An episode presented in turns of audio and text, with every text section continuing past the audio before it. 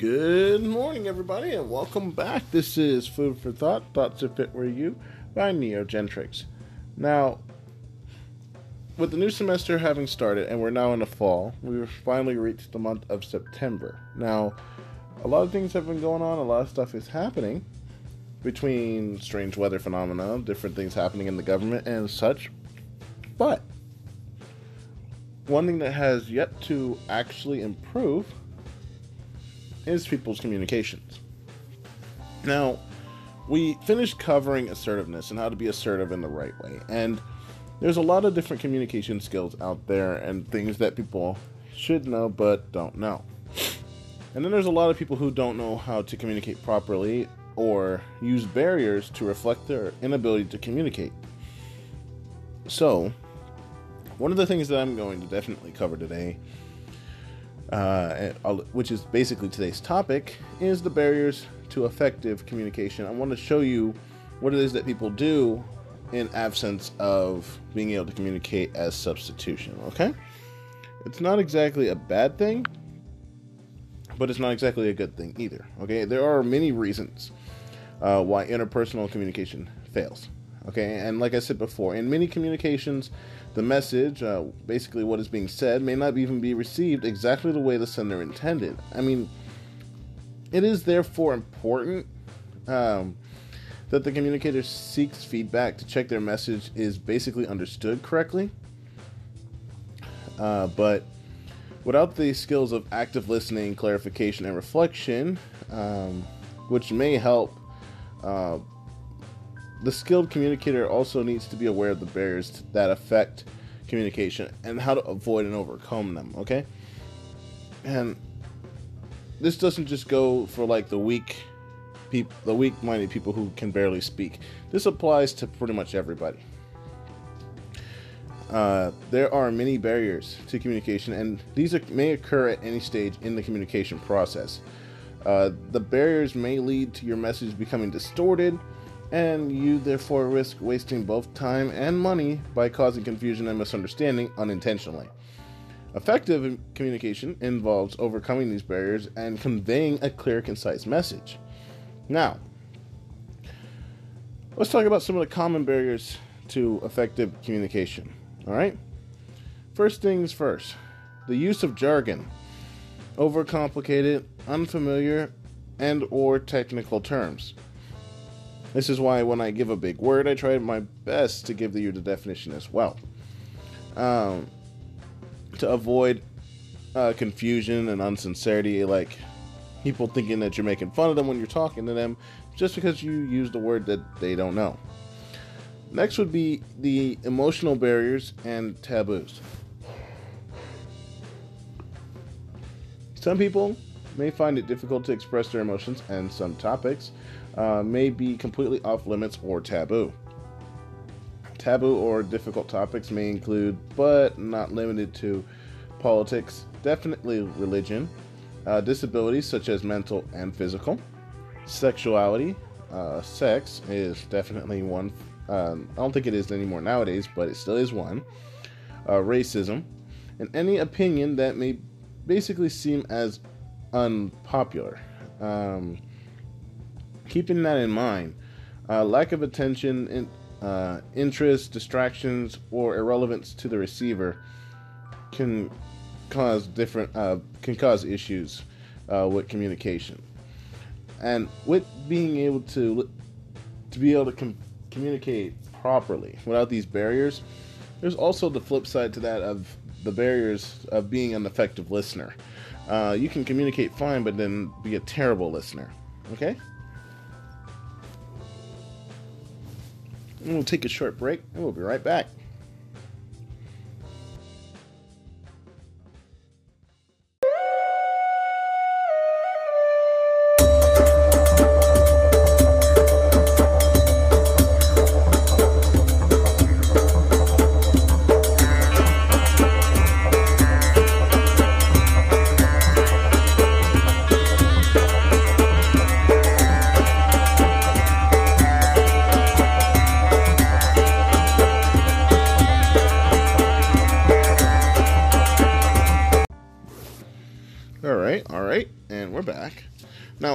We're to continue with the rest of these barriers, uh, common barriers.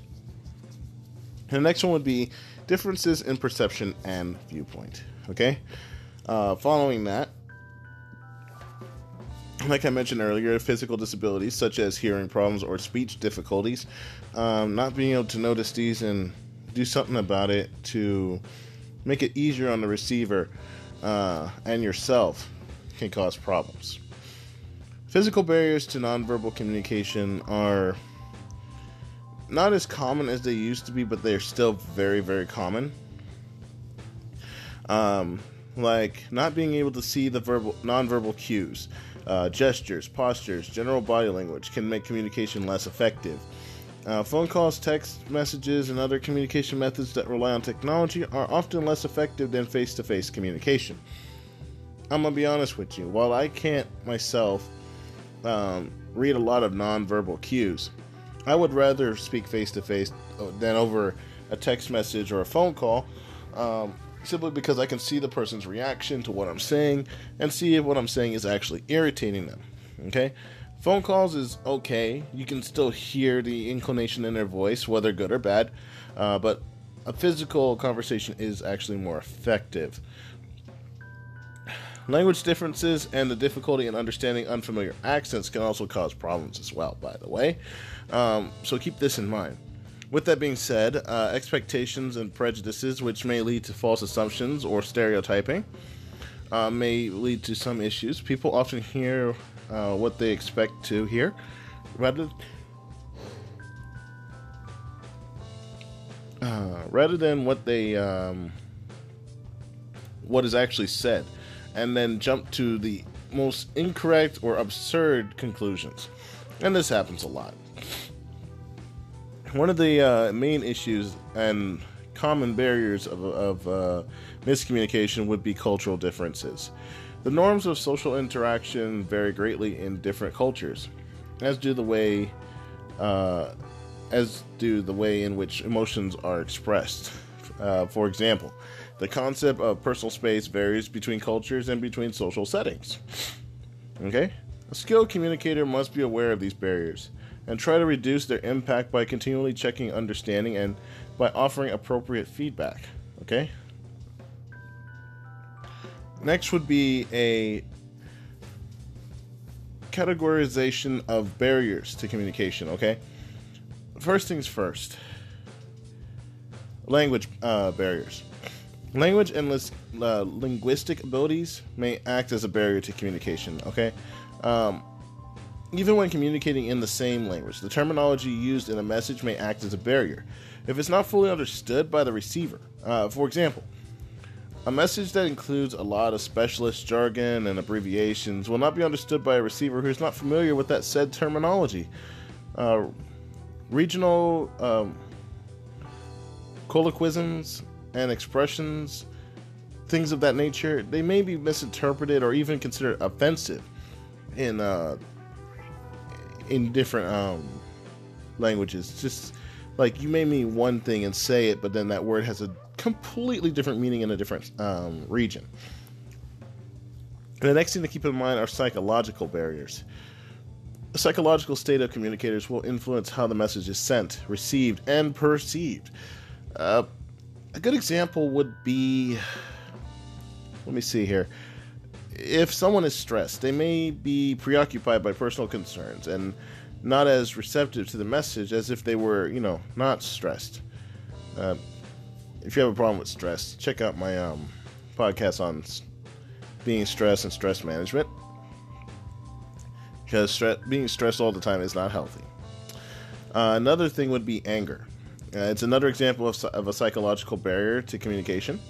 Uh, when we are angry, it is easy to say things that we may or may not regret later. Also, to misinterpret what others are saying as them saying something else. And with that one, a more general one that people have that can cause um, misunderstandings as far as barriers are concerned would be considered lowest self esteem. Um, a person with low self esteem may be less assertive and therefore may not feel comfortable communicating. They may feel shy or embarrassed about saying how they really feel or read unintended negative subtext in messages that they hear instead of focusing on the positive. Okay?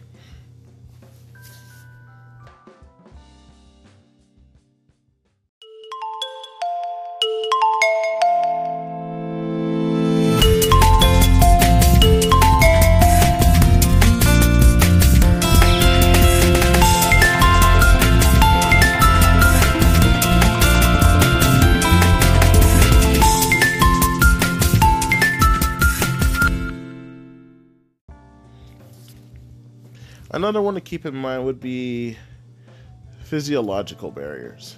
Okay? Physiolog- physiological barriers to communication may result from the receiver's physical state. Uh, for example, a receiver with reduced hearing may not fully grasp the content of a spoken conversation, especially if there is a significant background noise.